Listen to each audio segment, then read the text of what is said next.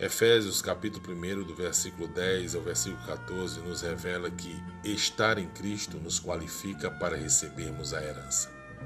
Observemos o que Paulo disse sobre o significado de estar em Cristo. Os cristãos judeus foram escolhidos nele, diz o versículo 10 e o versículo 11.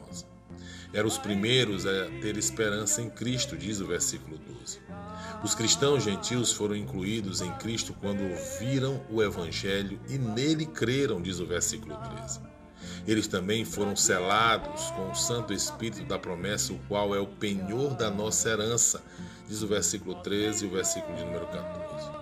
Já o versículo 11 ao versículo de número 14, Paulo enfatizou o estar em Cristo. De fato, a expressão em Cristo ocorre de alguma forma nove vezes no contexto imediato do versículo 3 ao versículo 14. Estar em Cristo faz toda a diferença. É a base para a nossa esperança. Convém fazermos uma pausa para levantar uma pergunta relevante. Como uma pessoa passa a estar em Cristo e recebe a promessa da herança?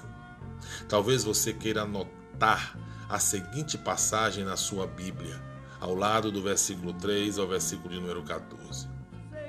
Romanos, capítulo 6, versículo 3 e versículo 4 diz: Ou, porventura ignorais que todos nós que fomos batizados em Cristo Jesus fomos batizados na sua morte? Fomos, pois, sepultados com ele na morte pelo batismo, para que, como Cristo foi ressuscitado entre os mortos pela glória do Pai, assim também andemos nós em novidade de vida.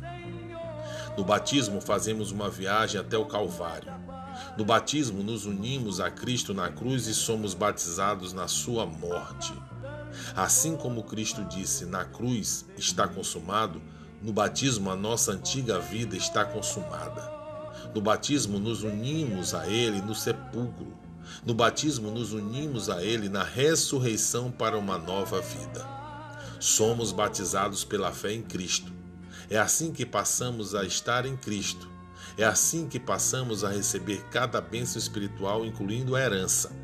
Eu gostaria que você se lembrasse de duas verdades. A primeira é que fora de Cristo, a única coisa eterna que recebemos é a condenação.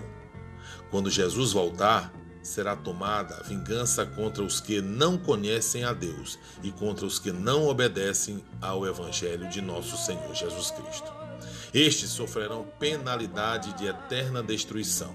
Diz Tessalonicenses, segunda carta aos Tessalonicenses, capítulo 1, versículo 8 e versículo 9. Em segundo lugar, em Cristo recebemos toda bênção espiritual, incluindo a herança e a vida eterna. Estar em Cristo nos qualifica para recebermos a herança. Que Deus nos abençoe.